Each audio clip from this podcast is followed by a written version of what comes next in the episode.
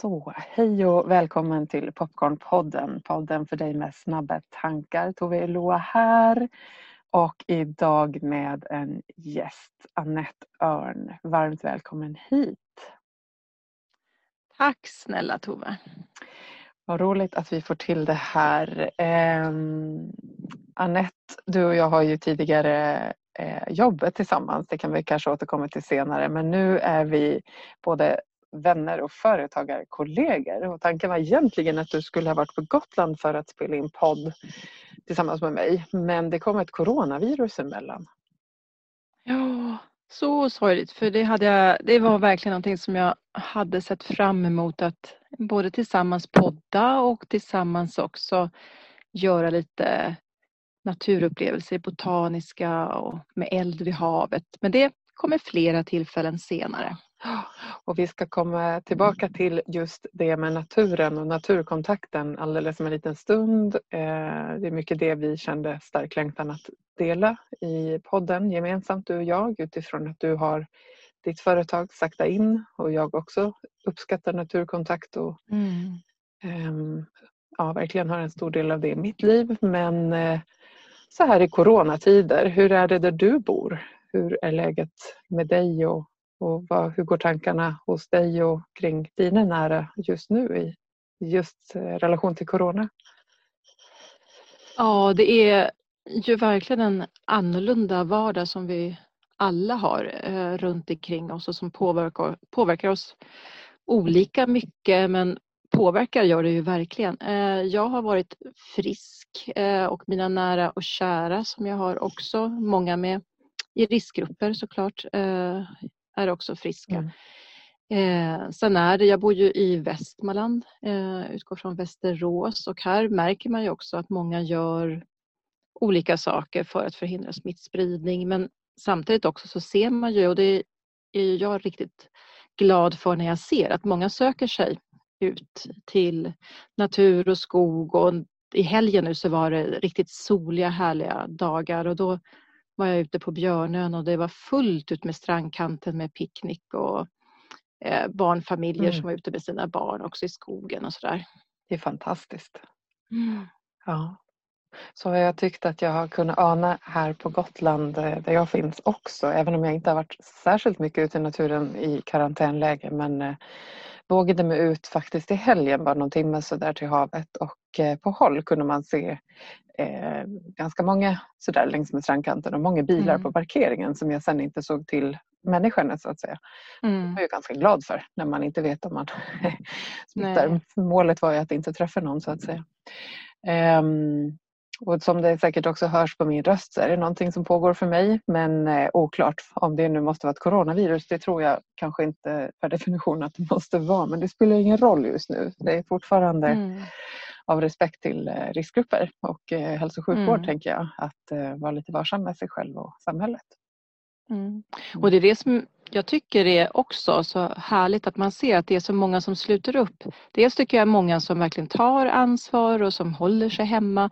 Men också den här solidariteten att man hjälper varandra, man sätter upp mm. lappar i trappuppgångar och man hjälper till att köra grejer och, och också ställa om personal från sådana, till exempel hotell, restauranger där det blivit folk som har blivit varslade som har möjlighet, kanske med den bakgrunden man har, att gå ut i sjukvård och så vidare. Mm. Eh, så det är ju någonting, det är det som är härligt, det är det som ger både en hopp i alltihopa, mm. att det, det leder till goda saker. Det, mm. Och på andra sidan när vi kommer ut ur det här så kanske det också leder till många goda saker också. Ja, jag försöker också ha det perspektivet och jag tror på att allt som händer på jorden eh, leder till till mm. någonting bra. att vi kan hitta gåvor, skapa kanske ja. kontakter med gåvor i allt som händer. Sen tror jag att vi kommer få leta efter dem periodvis mm. i det här. Eh, för det är många som kommer och redan är faktiskt i farozon för, för liv och hälsa. Mm. Eh, med all respekt för det. Men om vi tittar på det som det ändå verkar föra med sig så kan jag också hålla med dig att det finns en solidaritet. Eh, det finns en förmåga att ställa om tycker jag som mm. är ganska spännande att följa just nu på olika sätt. Mm. Eh, som jag tror, precis som du var inne på, att vi kommer ha goda effekter av och, och eh, fördelar sen när vi, mm. När vi får lugna oss i det som komma ska. Så. Ja, det är en spännande tid vi lever i och får se vad vi säger när vi lyssnar på det här avsnittet om, om ett år eller två. Ja. Om vi var optimistiska eller vettiga. Ja. Mm. Men du, på temat naturkontakt, det är fint att du också eh, sa just det. Jag, jag, har flera vänner just nu som speglar till mig när vi hörs på telefon och sådär att istället för att ses hemma så väljer man att ses ute. Att man ses mm. i en mm. park eller vid havet. Man mm. eh, tar med sig fika och umgås utomhus på ett annat sätt. Det gör mig mm. ganska lycklig. Alltså. Ja, verkligen mig också. Och jag tänkte på det här om dagen för då hade jag suttit eh, inne i inte varit ute mycket under två dagar. Jag hade suttit inne och behövde förbereda saker och jobba mycket vid datorn och läsa saker. Eh, för jag pluggar också nere i Linköping nu på distans. Eh, och då började jag känna när jag hade suttit inne sådär två dagar att det började, liksom, tankarna började mala mer och jag fick både en oro i kroppen och sinnet och kände mig ja, låg, eh, orolig och kryp i kroppen och allt möjligt. Och då kände jag att nej, nu är det nog ett tag sedan som jag var ute i naturen. Jag måste ut, jag måste åka ut till skogen framför allt. Man kan ju liksom gå ut på eh, bland sina träd i närmiljö också men jag åkte ut i skogen och bara efter någon timme så kände jag hur energierna liksom kom tillbaka och att jag kände att jag tankarna landade och jag blev mindre orolig och fick perspektiv till saker. Och det är det som är så härligt med naturen, mm. hur mycket den kan fylla på och hur den mm. gör också att den reducerar de här liksom stresstankarna och ja, oro och alltihopa. Och det är ju härligt både att göra för egen del men också när man kan ta med sig någon och göra det i sällskap också så är det jättefint. Ja, det håller jag verkligen med om. Och jag tänker att med eller utan coronatider så är det här ju en podcast för personer som på något plan kan relatera till det här med snabba tankar och sådär. Jag kan tänka om någonting så kan ju oro absolut ge en direkt eh, ökning av mm. snabba tankar. Mm. Att det blir, eh, om man har eh, högt tempo på det inre planet oavsett anledning så att säga, så kan ju oro faktiskt vrida upp volymen på, på det där. Och då är ju, eh, vet ju både du och jag, men det är väl extra skönt att kunna ge det vidare idag då till de som lyssnar, till alla er som lyssnar, hur naturkontakt kan hjälpa oss, på vilket sätt det faktiskt är medicin för oss som människor. Kan inte ja. du berätta lite om hur du eh, jobbar med det i ditt företag? Ja, jag guidar ju skogsbad eh, bland annat. Eh. Och det är ju det att verkligen återskapa både kontakten och relationen till skogen och naturen. För det är ju faktiskt vår ursprungsmiljö och det är också därför som forskare har kunnat se också och tror och visat i studier att det är därför också som vi kommer till ro, att ångesten dämpas, att vi framför allt det som visat sig tydligast, det här med stressreducering, det är vår ursprungsmiljö där vi känner oss mm. trygga. Mm. Vi kan slappna av, vi kan landa i kroppen, vi kan komma till ro. Eh, så ett skogsbad som jag guidar handlar mycket om att sakta in, mm. att komma ikapp sig själv, landa i kroppen för att sedan öppna sina sinnen och att använda sina sinnen för att utforska skogen och naturen, att skapa en kontakt, att skapa en relation. Så det är mycket att fördjupa kontakten med det yttre naturen men mm. också kontakten med sitt inre. Mm. Eh, och det är så häftigt att se hur man på den tiden, det är ungefär ett skogsbad som jag guidar, är, vi är ute i skogen två och en halv, tre timmar och under den här tiden, många kommer ju från kanske en stressad vardag, man har varit på jobbet eller liknande. Men under de här två och en halv, tre timmarna så märker man det här med mm. hur det långsamt folk blir liksom lugnare och börjar gå långsammare, att tankarna landar. Många säger också efteråt att oj, jag kommer inte ihåg nästan när det var så här tyst, så här stilla Mm. senast i mitt inre. eller jag kommer inte ihåg när jag bara satt så här ute i skogen utan att med något, någonting jag måste göra eller någon prestation. För att det är ju verkligen det som man loggar ut från. Man loggar ut från hjärnan och den vardagliga prestationen för att mm. uppleva och känna i kroppen eh, och med sina sinnen då uppleva och känna och notera. Precis, att koppla på alla dimensioner av sig själv. Mm, och det är det som är så häftigt att just också via de här sinnena när man jag ger ju olika, under skogsbadet så ger jag olika förslag, och olika sätt eh, på hur man då kan bjuda in skogen. Och man kanske ska, kanske är någonting att, att med känseln då eh, känna på strukturer eller temperaturer om det så är träd eller växterna runt omkring. Och genom att man då fokuserar så på den här man känner och det man upplever så blir det ju inte heller någonting. Man ältar ingenting, det blir liksom ingen dåtid. Man kan inte heller fundera på framtid utan det blir ju verkligen här och nu. Mm. Och det är ju det som hjälper så fint till det här med att för ångest många gånger eller oro, det beror ju på att vi oroar oss för att vad som ska komma där framme eller att vi kanske går och grubblar på det som har varit. Ja. Men här är man verkligen här och nu. Och då finns inte utrymme för det där grubbleriet eller oron. Och det är så fint att se hur, ja, att det blir så stilla mm. eh, inom en och det är någonting som är lite en bristvara faktiskt idag. Det är nog många, många som kan relatera till det. Vad, vad som sagt en anledningen till snabba tankar ingången skulle kunna vara. Alltså alltifrån oro, stress, ångest, sorg, eh, neuropsykiatriska mm. funktionsnedsättningar. Jag menar, det finns ju alla möjliga eh, ja, men vägar in till, den, till det paraplybegreppet faktiskt. Och att mm. någonstans oavsett anledning till att man kan relatera så tänker jag att naturen är universal medicin. Verkligen universell mm. medicin. Alltså att det verkligen är eh, mänskligt liksom så, biologiskt att hjärnan faktiskt vilar. Mm. mm att nervbanorna inte behöver gå igång på, på artificiella intryck utan att man kan vila genom att bara existera. Inte prestera ja. utan vara verkligen. Jag tycker ja. att det är ganska spännande. Och du och jag har ju pratat i andra sammanhang om det här med att vi människor inte bara kroppsligen utan också själsligen på något plan tenderar att ha glömt bort att vi är del av mm. naturen. Att vi inte ja. är någonting som är separerat från den eller från henne eller mm. hur vi nu vill uttrycka det.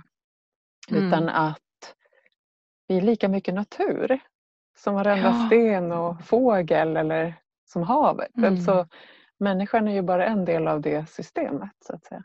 Det tycker jag också är en intressant ehm, eh, och ett viktigt perspektiv faktiskt på temat så här, helhet som människa. Att få uppleva att jag är en del av den här helheten.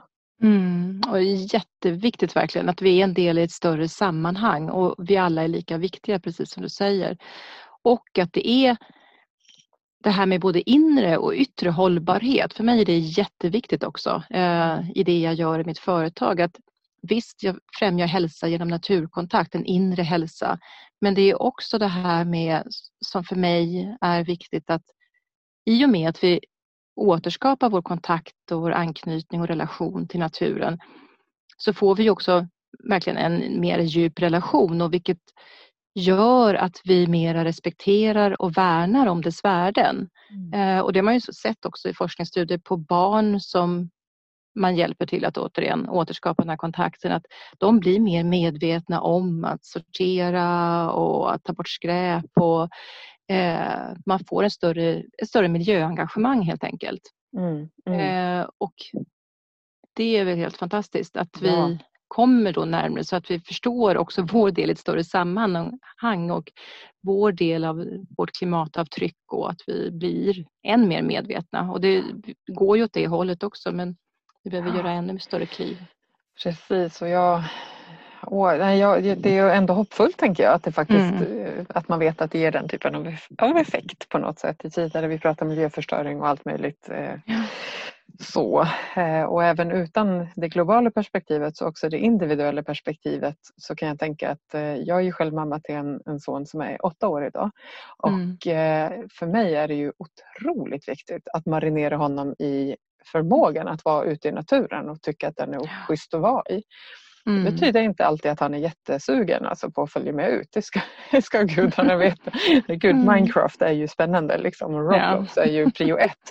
Men, mm. men när jag väl får ut honom i skogen och att liksom, så här, här har du en täljkniv, här har du ett träd att klättra i, här har vi lite god picknick och en eld. Ja. Då är det ju ingen som vill åka hem. Nej, nej, det är ju så mycket att upptäcka och utforska och, och det är ju så häftigt och det är ju det som man känner att, att man hoppas att än mer, alltså det har ju försvunnit lite de här lekparkerna liksom nära stadsnära där det är väldigt mycket både skog och klättra för det är ju viktigt för alltså motoriken, koncentrationen, uthålligheten, mm. samspelet och självmedkänsla och mm. att kunna samspela med andra. Det har så många mm. viktiga aspekter, liksom, att våra barn kommer ut och får klättra och uppleva naturen och skapa sin relation till naturen också. Eh, och det är så fint nu. Nu ser man ju faktiskt att Friluftsfrämjandet tror jag, tyckte jag läste någon artikel förut om att nu börjar ungdomar igen söka sig till Friluftsfrämjandet och ut i naturen och det här som du sa med att elda och fiska och göra olika hikers där i naturen ja, och då blir man, lite, då blir man glad. Ja, det är jätteroligt. Jag blir också mm. glad av det faktiskt. För jag kan känna att det är så här, men vilka är det fler som håller på med det här än vi? Men det börjar vara ett gäng. Faktiskt. Ja, det är så härligt. och jag tänker min pappa, nu han död så många år, han hade varit lycklig över att höra oss prata om det här. För han hade ju ingången att barn ska lära sig att hantera eld, knivar och vatten. Ja, viktigt. Han var Alltså han var dels uppifrån norra Sverige, eh, mm. långt, långt norrut och var van med fjällen. Men också var han mm. militär och jag tänker att det, var, det är spännande. Liksom, att jag tror jag fick, eller mm. tror, jag vet att jag fick min första morakniv när jag var fem. Ehm, och det är också den enda gången jag har skurit mig så är det första dagen med den kniven. Jag har fortfarande ett ärr mm. i benet från den dagen men sen har det liksom ta i trä faktiskt gått bra.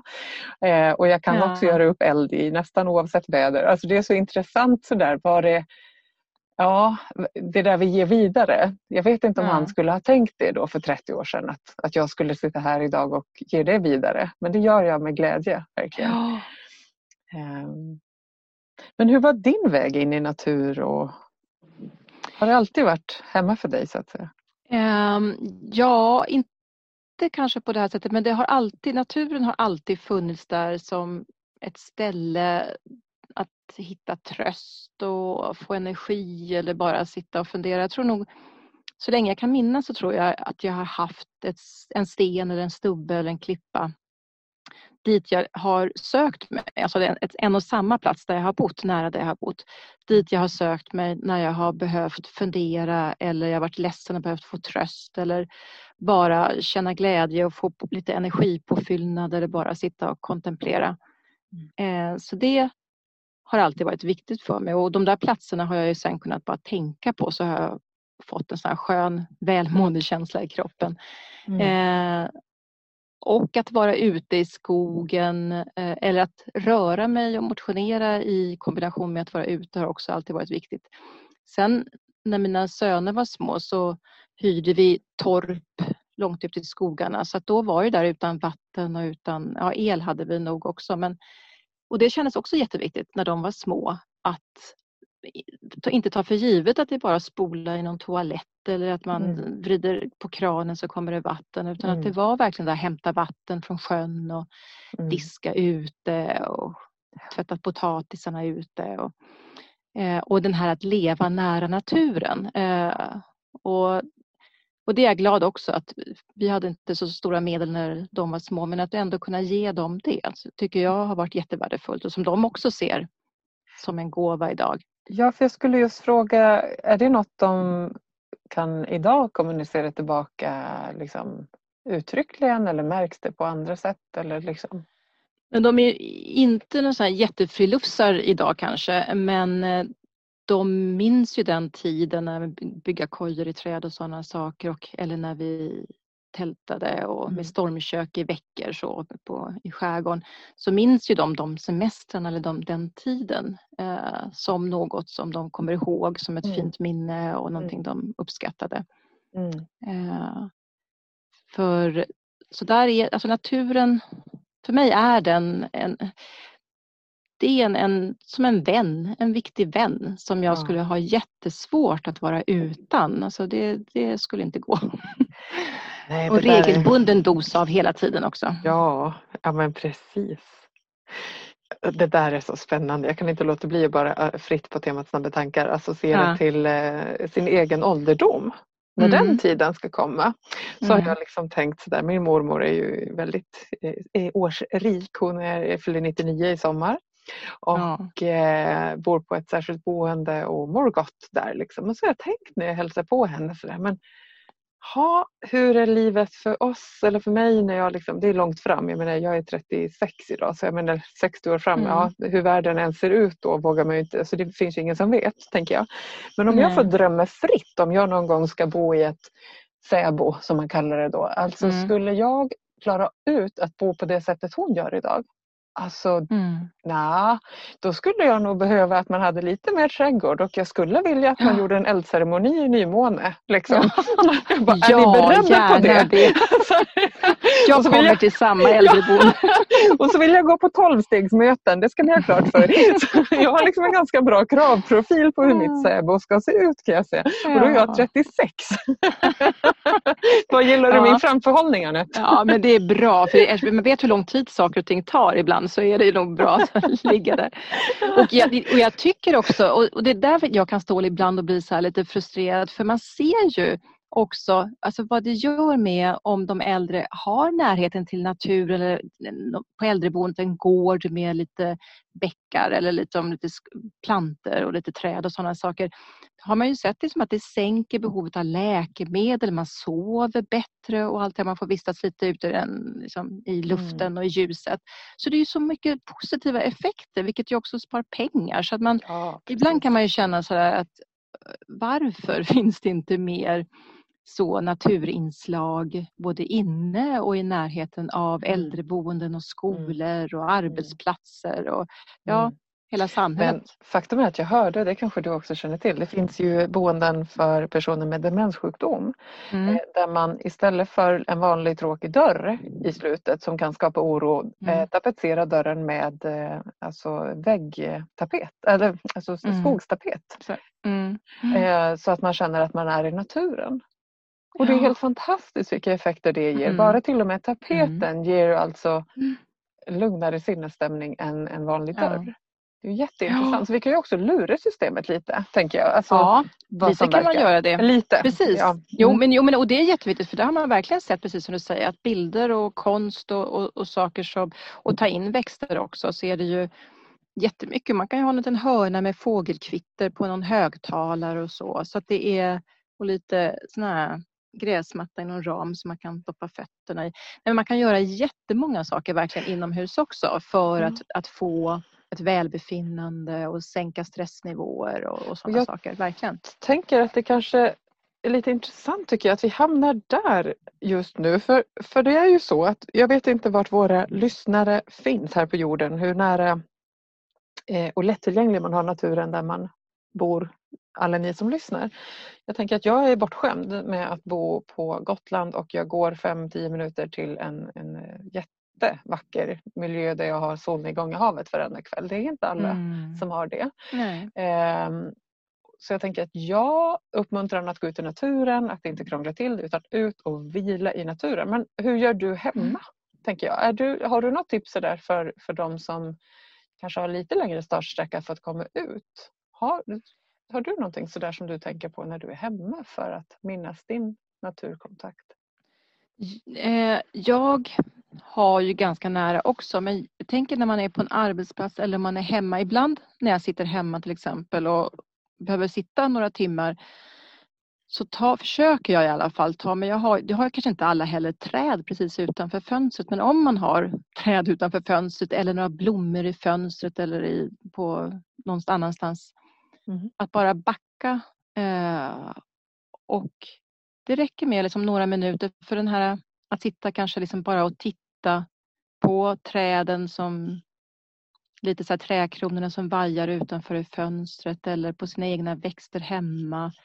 Men för den här stunden av järnvila som vi faktiskt behöver och som naturen är, har så extrem förmåga att ge oss är så viktig också för, att, för en stund av återhämtning och låta mm. bara tankarna, liksom, det kan räcka med några minuter, att tankarna mm. Fritt får vandra runt och landa där de landar. Och då kan man sitta bara och titta på de där bladen på sin växt och se om man ser något mönster eller om man ser några detaljer eller liksom gå lite närmare och kanske bara känna på bladet hur strukturen känns under mm. fingrarna och bara försöka vara där så närvarande och så som med varsamt och med liksom lite försiktighet finnas och vara i stunden. Och det mm. kan hjälpa en stund för återhämtning och bara en sån stund kan ju ge en fylla på med lite energi och så att man får den här välbehövliga järnvilan som vi behöver med lite regelbundenhet nu och då under dagen också faktiskt. Precis, precis.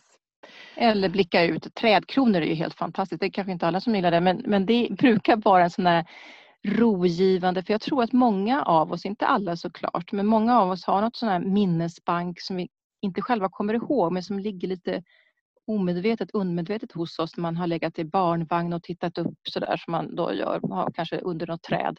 Mm. Så många gånger det här med att blicka upp eller ligga på marken eller titta ut på träkronor som svajar kan mm. ge en sån skön, rogivande känsla i kroppen. Det kan jag känna in i, absolut. Bara att mm. tänka tanken tycker jag gör någonting. Eh, och jag får också den här associationen till att ligga och titta upp på molnen. Ja. En sån där romantisk bild som många kan känna och så funderar man hur ofta gör man det kanske. Mm. Det kanske är dags idag att göra mm. det.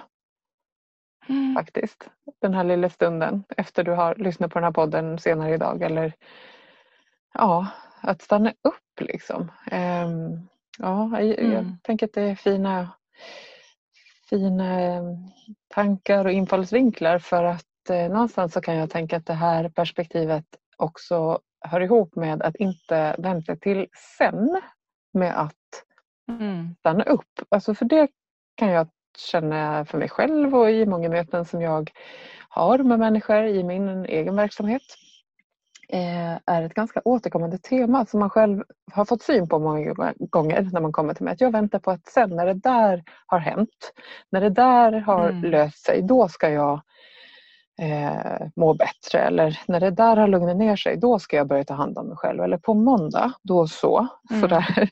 Och så tänker jag så här, ja, det är spännande att vi har någon sån mänsklig setting att sen när, då ska mm. allt falla på plats. Så de här små enkla medlen som du till exempel säger nu på en, eh, en enkel enkel naturkontakt hemma eller på kontoret är ju faktiskt nyckeln till att inte behöva vänta till på lördag när du har tid att åka fyra timmar i skogen.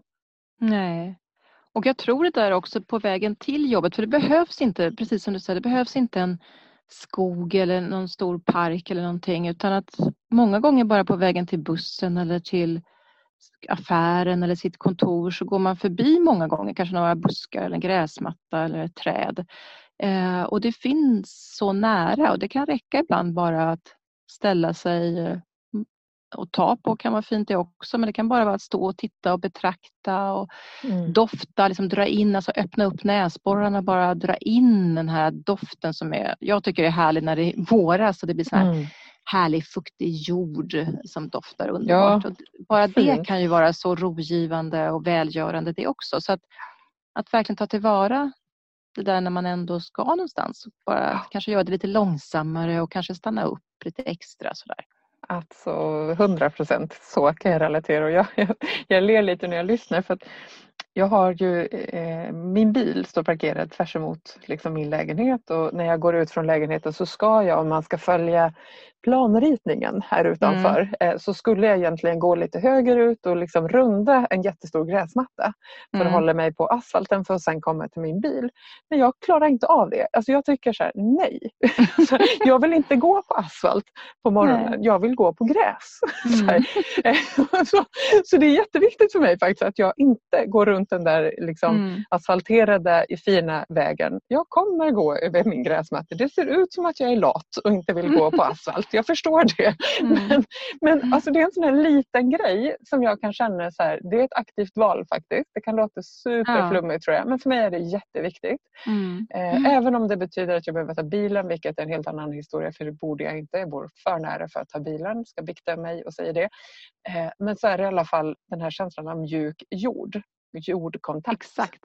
Liksom. Exakt, jag tänkte precis på det att jorda sig lite grann ja, innan du ska väga. Alltså det är, och det är nog säkert något som man gör många gånger nästan undermedvetet som man behöver för kroppen mm. känner, vårt sinne känner att jag behöver det här för att jorda mig lite, att få kontakten. Så. Ja och det vet man ju faktiskt att det har en effekt. Ja. Och att, eh, så det kan väl vara två uppmaningar att liksom titta upp, kolla lite på trädkronor och himmel men också testa att gå bredvid gångbanan på gräset. Ja. Se hur det känns. Ja, jättefina tips. Faktiskt, för det är ändå någonting att här, inte krångla till det. Även att det är, eh, för att återknyta till det du började med, att de här timmarna, två och en halv, tre timmars skogsbad eller naturguidningar är mm. ju verkligen något att rekommendera för att genom guidningen också eh, kommer mm. ner på ett helt annat plan än vad vi ofta förmår göra själva, tänker jag. Ja, för ibland kan man behöva den där guidningen till att sakta in och göra långsamt och kanske med olika förslag hur man kan fördjupa kontakten och relationen. Så att det är, nej, det är en enormt liksom, fin upplevelse kan jag själv tycka när jag går hos någon, med någon som guidar. Och det är jättefint att guida andra till också den här fördjupade naturkontakten. Så att det kan jag varmt rekommendera också. Mm. Ja, jag kan bara instämma och eh, kan ju tänka, som, som, som ni som lyssnar säkert hör så har Janette och jag delat samtal kring något liknande flera gånger. Alltså mm. Vi delar ju mycket den här också andliga ingången på skogskontakt eller naturkontakt. Att det inte bara ja. handlar om det mänskliga utan en själslig upplevelse också. Ja. Och jag guidar ju själv många cirklar i meditationer och upplever att gruppen hjälper varann också. Mm. Mm. Det tänker jag är ett spännande fenomen. Och att om man jämför det med för den som kanske inte är så inne i, i eh, yoga eller meditation eller skogsbad så, så kanske fler har varit kanske något pass på Friskis eller satt på någon så här, eh, styrketräning eller familjefys eller vad det nu heter, jag kan inte ens. Eh, där kan man ju verkligen se att det är lättare att liksom ta en extra armhävning och gå extra djupt i sin knäböj när man har gruppen till hjälp. Och så kan jag uppleva när jag går i guidningar hos andra i yogaklass eller meditation eller naturkontakt också att det gör någonting. Att det hjälper mig att få gå lite djupare faktiskt. Mm. Och det blir någon sån ömsesidighet och en gemenskap tillsammans och med naturen, skogen man är i och att också samlas kring cirklar och kanske bara kort dela den upplevelsen som man har i kroppen just nu. Det är bara det att sätta ord på det, väldigt utan att då något djuplodat analysera utan det ska ju bara vara det man för stunden noterar eller mm. upplever. Eh, och man kan, det är ju också alltid lika så fint att också tillsammans dela en tystnad om man känner att man inte för stunden har någonting.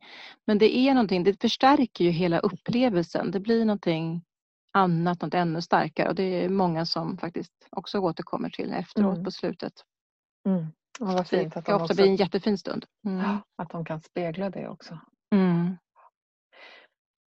Spännande samtal tänker jag. Mm. Och eh, Jag tror att det alldeles snart ändå faktiskt är dags för oss att gå till avslut idag. Jag har hört att man ska sluta på topp.